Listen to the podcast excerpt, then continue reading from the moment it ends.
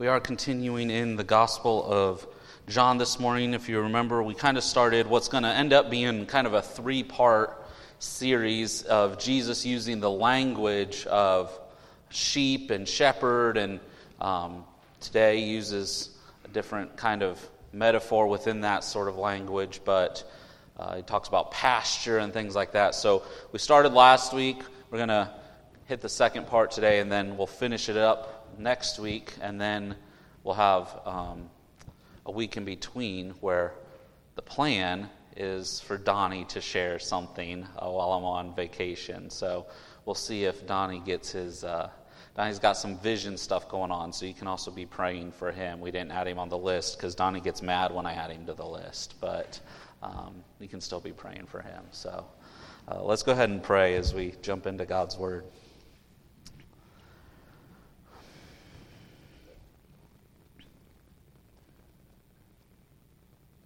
Father, help us to remember as we come to your word that in our own human minds, with sinful hearts, we could never understand this on our own. We need to be completely dependent upon you and your Spirit to give us understanding, to work on our hearts as we hear your word, as we consider it, as we ponder on it, as we meditate on it, now and as we go from this place. So we ask that your Spirit would be present, that He would work in us, that He would change us as we study your word. We ask all this in Jesus' name. Amen. So I grew up in a rural town. I learned to drive mostly on country roads, not all that different than this kind of area. In fact, our town didn't even have a post office. Um, we literally had a pizza shop, the school, and an ice cream shop and the water department, like all four corners, and that was basically it. Um, so I grew up driving mostly on country roads, and even even as you get closer to more kind of condensed towns in our area, the main roads eventually turn into country roads. So it was still very familiar to drive, you know, in some of those nearby cities. So I was in for a rude awakening when I started to drive in Chicago when I moved there, or eventually when we moved to Louisville and had to drive there. Something that I had rarely dealt with in my life was one way streets. I quickly began to despise one way streets. Right? If you're going somewhere new and you miss the road, now you can't turn on the next one, right? Because it's going the other direction. You got to wait two blocks down. Then you got to turn. Oh, wait. Then, because of the one way streets, now you got to go three blocks past the road again that you just did, just to come back to the main road and turn back just to do it. It's a, it's a pain, right? To go all around that way just because you missed your turn the first time.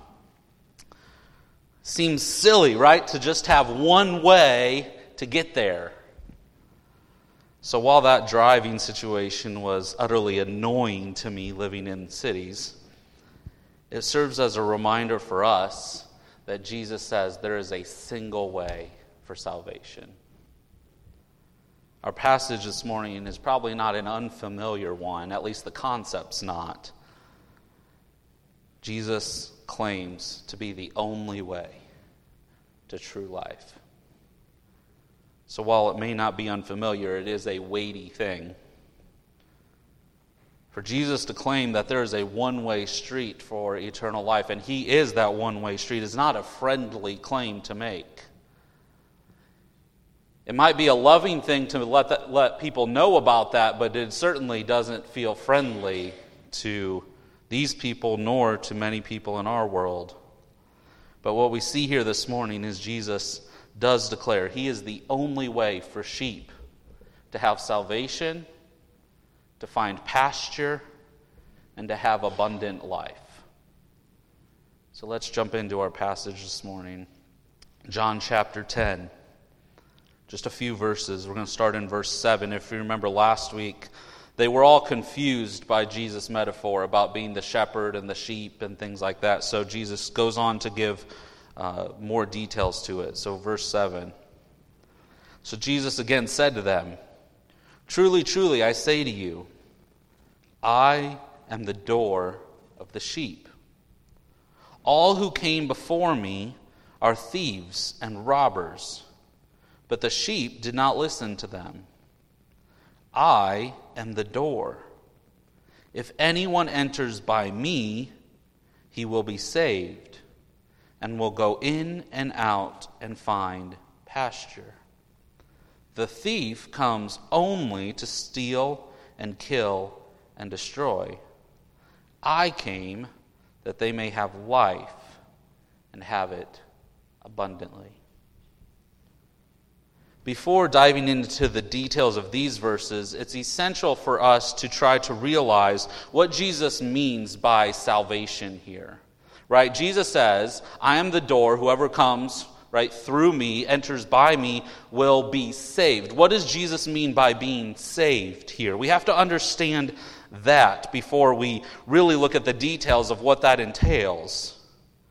So, let, so what I want us to really camp out on for a moment is this first point Jesus saves you not only from a future hell, but from your sinful heart.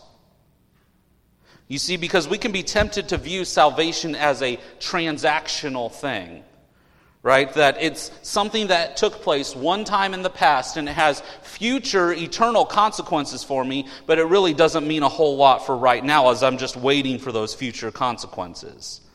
Right? But in viewing it as transactional, what we end up doing is we end up neglecting the present reality of our salvation. Let me give you an example here. 2 Corinthians chapter 5. This verse is probably very well known to most of you. Verse 21. For our sake, he made him to be sin who knew no sin, so that in him we might become the righteousness of God. That's very transactional language, right? You have Jesus who has no sin becoming sin so that those of us who have sin can become righteousness, right? It's this transaction that takes place. He takes our sin, we get righteousness. Salvation certainly does have a transactional element to it, right? Jesus does take our place on the cross, but if we view it only as a transaction, we then begin to detach ourselves from what that means for us in the present. For example, I'm going to assume most of you have probably had to purchase, make a transaction for gas in your vehicle in the last two weeks. Now, until I brought that up just now, how many of you were thinking about that transaction this morning?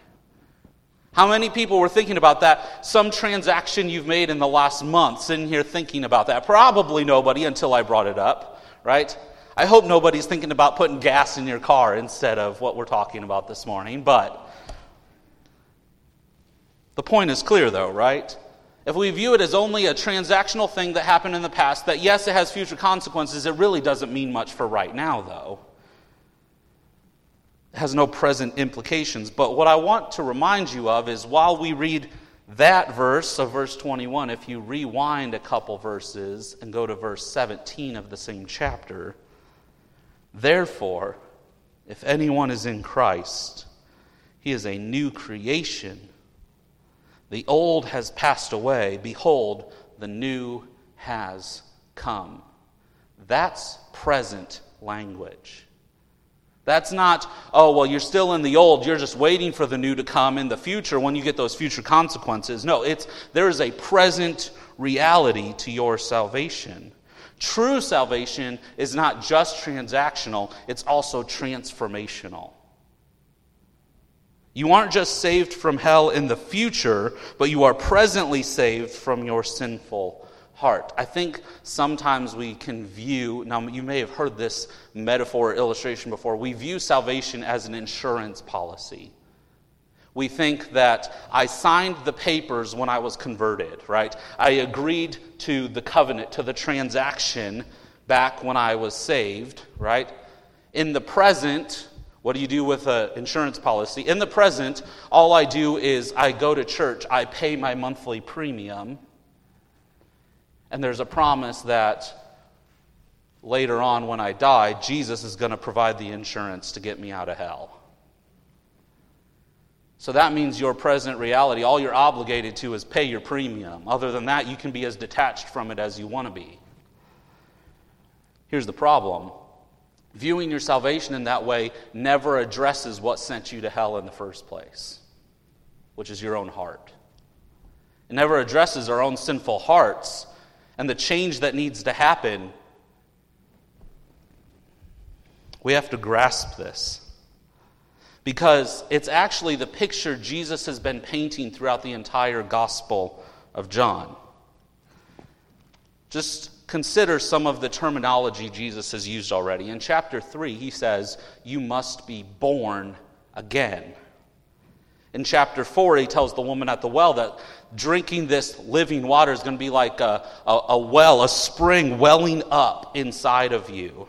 In chapter 6, he says, Those who come to him will never hunger or thirst again. In chapter 7, he says that it's going to be like rivers of living water flowing in your heart.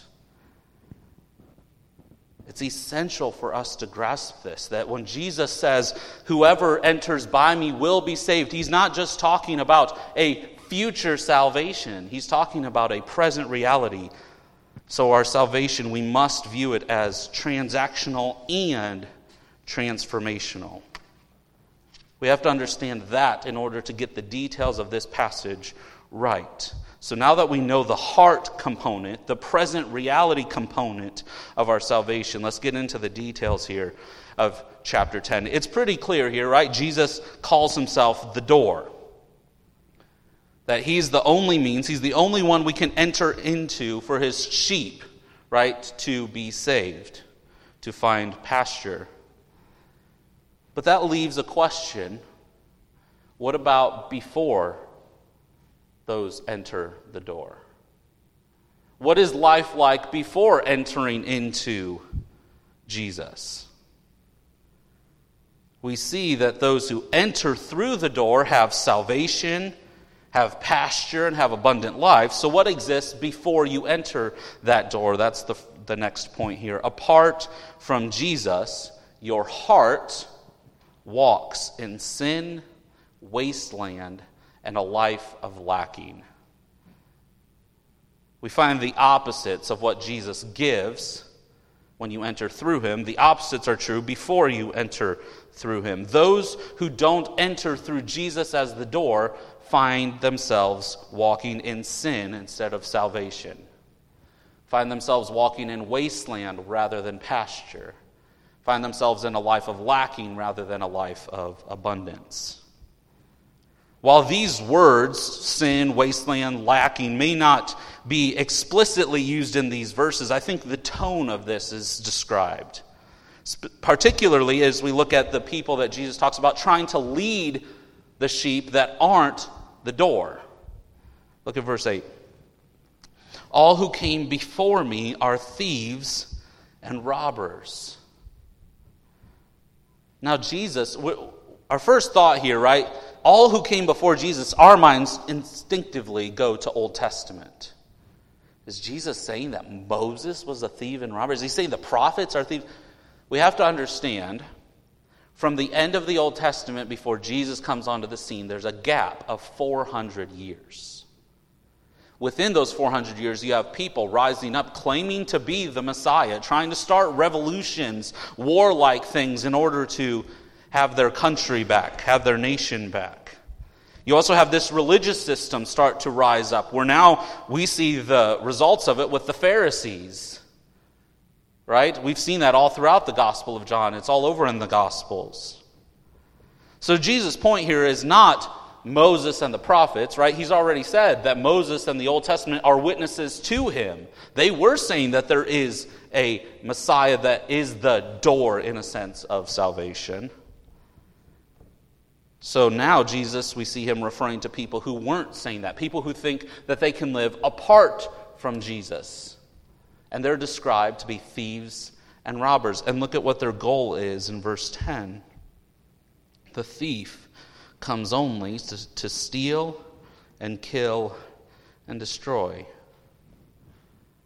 That sounds quite the opposite of salvation, pasture, and abundant life, but a life of being stolen, being killed, being destroyed. So here's the reality if salvation is heart related, which it is, we already established that, then apart from Jesus, hearts will only find emptiness. Hearts will be sinful. Hearts will, be, will lack the true satisfaction if they're trying to live off of a wasteland. Hearts will have a life that feels like it's lacking what they truly need. Back when I was a youth pastor, when we would have a, an event for the youth group, the fun part was always trying to figure out what food to have. Because you would ask the youth group ahead of time and say, What do you want? And you'd have probably half of them say, oh, I want, I'll make sure you bring fruit and vegetables because I'll want some of those. But then the event comes, right? And all of a sudden, now the fruit and vegetables are rotting over on the one counter, and all that they're eating is the cookies and the candy and the pop and the pizza. Now, for them, they think it's wonderful, right? This is everything they could ever imagine for a meal. Yet some realize, either that night or the next day, that they made a terrible mistake. Even realizing that, though, some of them might change their diet in the next couple years. Some of them might try to live for the next 20, 10 to 20 years trying to eat that way. They probably won't get away with it for that long, but the point is, eventually, as you get older, you realize you can't live off of food that has no nutritional value to it. Our hearts can act the same way. You can go to people right now who are living apart from Jesus and they think their lives are wonderful. Right? I can date whoever I want. I can chase as much money as I want. I can hold grudges against whoever I want to if I feel like it. But those who come to Jesus as the door realize that before Jesus, they were living in a wasteland. That no matter what they did, they always were lacking. They, they always wanted more of something they either already had or they always wanted something new that they hadn't had yet. In fact, I think you could just look at some of the scenarios in our world and see the proof of this, right? Consider the increase of the divorce rate in the last 50, 100 years.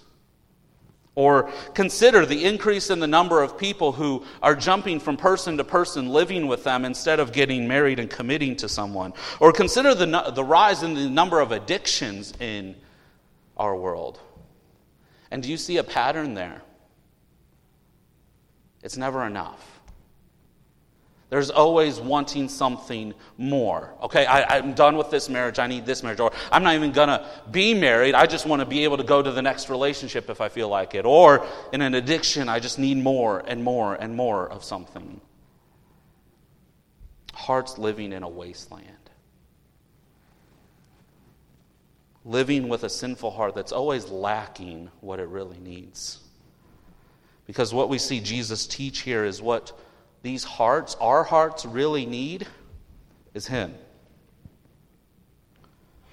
When Jesus says He is the door, it means your next point here. Jesus is the only way for your heart to be changed. He says it in verse 7 Truly, truly, I say to you, I am the door of the sheep. And then again in verse 9 I am the door. And since we've realized salvation doesn't just have future implications, but involves a present heart transformation, it's only those who become aware of their sin, aware of their wasteland, aware of their life of lacking, that end up coming to Jesus as the door. Jesus uses other language throughout the Gospel of John to describe this. Right? He says, he calls it being thirsty. He calls it being hungry. Those who realize their hearts are empty. Those who realize they're living in a spiritual wasteland in this world will be the ones to come to Jesus to find true heart satisfaction. But it's not that Jesus just satisfies your sinful heart, it's that Jesus gives you a heart transplant. Right? We talked about a transaction that takes place. That's why it must be through Jesus. He is the only one through whom we can have our old selves pass away and a new creation come. All the answers are through Jesus. If you struggle with speaking harshly to your family, it's through Jesus that you learn how to be truly gentle. If you hold on to bitterness and grudges, it's only through Jesus that you learn to truly forgive others as you see how he has forgiven you. If you find yourself depressed or feeling empty in life, it's only through Jesus that you can have true joy and fullness as your heart was meant to have. Your old heart would have never been satisfied by Jesus. The only door to go through to have your heart satisfied is through Jesus giving you a new heart. Church, I want us to really consider this this morning. You may be really familiar with this concept, whether it's this verse or whether it's maybe the later verse, right, where Jesus says, I am the way, the truth, and the life. You may be familiar with Jesus saying, I am the only way to get here. But stop for a moment with your familiarity with all of this and just ask yourself the question Do you believe this to be true? Not do, do you know that the Bible says it? Do you actually believe that this is true? That your heart will always, always pursue sin, will always find itself in a wasteland, and will always find itself lacking in life unless you come through Jesus as the door. Him alone. Nobody else. Nowhere else. No other options. Jesus alone is the answer. Do you really believe that? Because we live in a world that hates this concept. Right? We, we have a world where there may be a lot of people that claim to love Jesus, right? But all they do is take things out of context and say, well, Jesus says to love everybody and to not judge, and that's, that's what I follow. But Jesus isn't a buffet. Jesus isn't where, okay, I'm going to take his non judging and his loving and I'm going to go down and sit and eat it, but I'm not going to, I'm not going to agree with where Jesus says he's the only way to, have true life. I don't really believe that. Jesus says here, He is the door. There's a single door, and He's it. Think of it this way. Many of us are probably thankful that there are bridges that get us from Indiana to Kentucky, right? Now, many people in our world see Jesus' statement here as if we were to make the statement and say, there's only one bridge to get from Indiana to Kentucky, and it's the one just down the road here. That's the only bridge to get there. And a lot of people would say, you're only saying that because that's the one that's closest to you. Right? People in Cincinnati or Louisville would have a different answer to that. They would say there's other bridges, and they would say their bridge is the only way to get over. They would say the same thing about religions, right? Well, you only believe that because you grew up in a context where that was popular, or you were raised by a family that believed that. If you found yourself in another part of the world, you would believe a different religion, and you wouldn't find that to be true about this certain religion or this certain bridge. But if we rewind history for a moment, I want you to consider what would be the reaction of people if you said that there was one bridge when there only was one bridge. When the first bridge was built over the river and you told people there's a bridge to get over the water, would people say, That's stupid? That's silly for you to think that. There's got to be another bridge somewhere. No, people would be excited about this, right? People would be, can you imagine, for the first time ever, you can actually go over the water instead of through the water? Nobody would be saying you got your head in the sand, right? That's true of Christianity. Jesus is the only bridge. At the cross, Jesus makes a bridge. You see, because there was a division, a separation between us and God. It was going to exist forever because of our sin, but by the cross, a bridge is made. Jesus takes our sin so we can have his righteousness, right? Transaction. But it's not just so that one day you can have God, it's so that right here today, right now, you can have God. That you can have God every day when you wake up, that your heart can have true peace and true satisfaction every single day. Your heart can be transformed into someone that loves God and is reconciled to God when at one point you were hostile to God, according to the words of Scripture. Jesus alone is the bridge, the only door through which your heart can find true satisfaction. Your heart is replaced, transaction, but then there's this ongoing reality of your heart being transformed to find more and more of your pleasure and satisfaction in life through Jesus. In fact, I would say this is what makes Christianity the different bridge from any other claim to be a bridge. We have a Savior who takes our place and a Savior who presently changes us a Savior who changes the life that we are currently living. And that life is our final point here.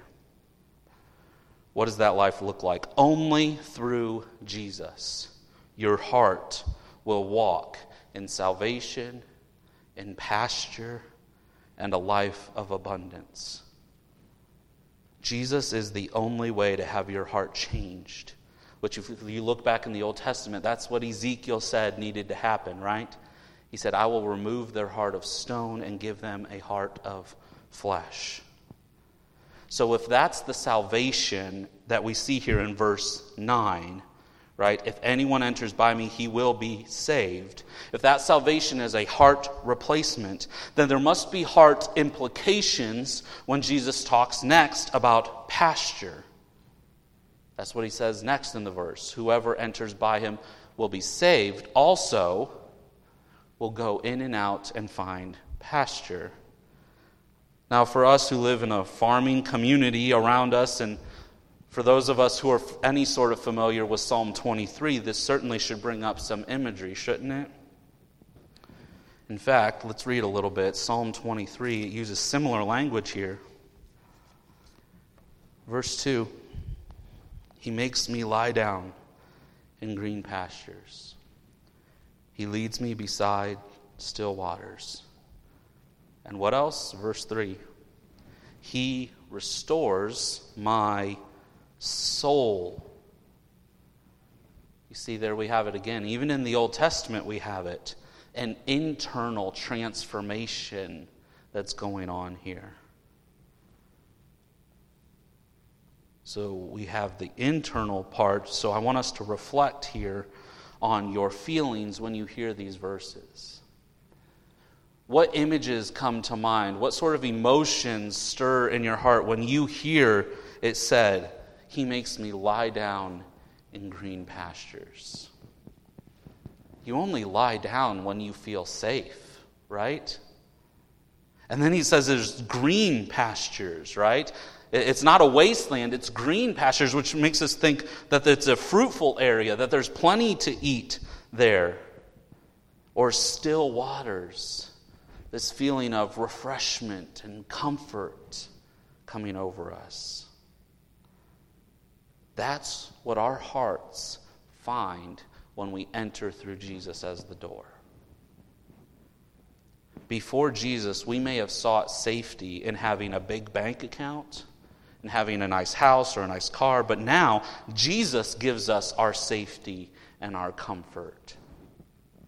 While we still live in a world that's full of harmful things, that world doesn't have the influence over our hearts that it once did. Now our hearts find peace in Jesus. The food that we once tried to satisfy our hearts with, whether it was relationships or some particular achievements or approval from some type of person, those attempts at food of satisfying our hearts now look like cotton candy that dissolve like that in comparison to what Jesus offers.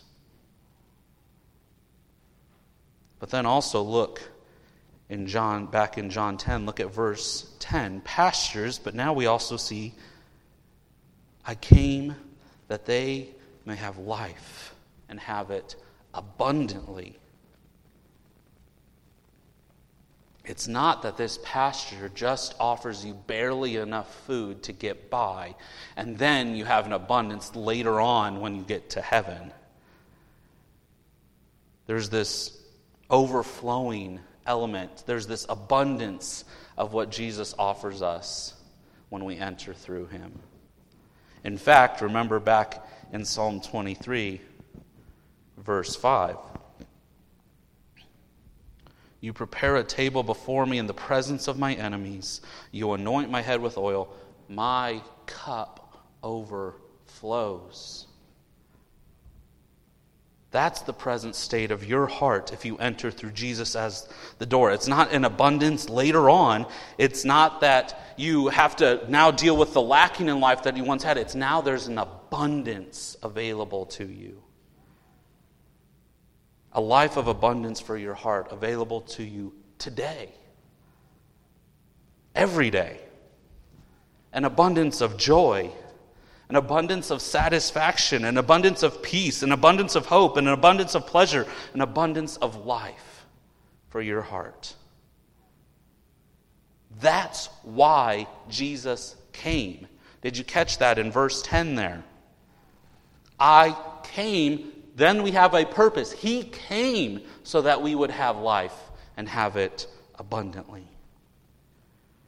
Your heart can have an overwhelming never ending, always satisfying abundance of everything that it could ever need. And it's all found in Jesus. Brothers and sisters, all that your heart could ever long for is found only in Jesus.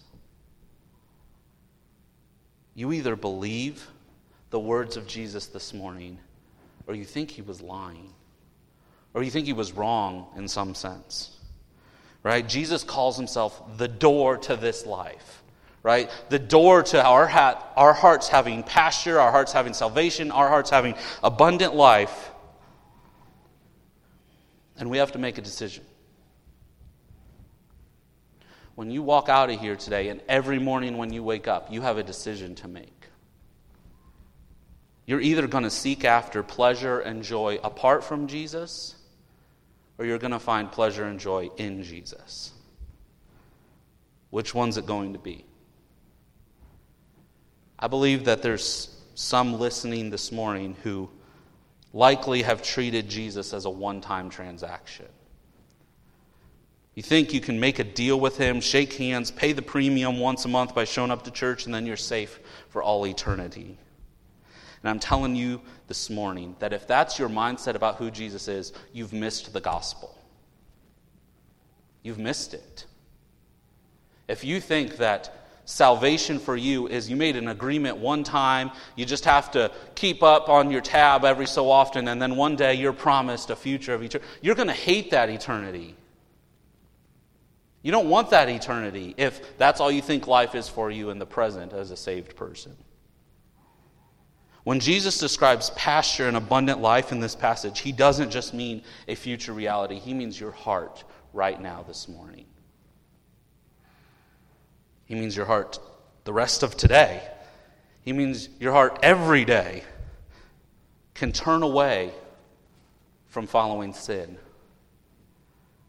Your heart can turn away from the wastelands. Your heart can turn away from a life that is lacking and your heart can find true satisfaction in Jesus as the door. So the question is will you enter that pasture? Will you enter that life of abundance today and for the rest of your life. It's only, only, only through Jesus that you can enter that. Let's pray together.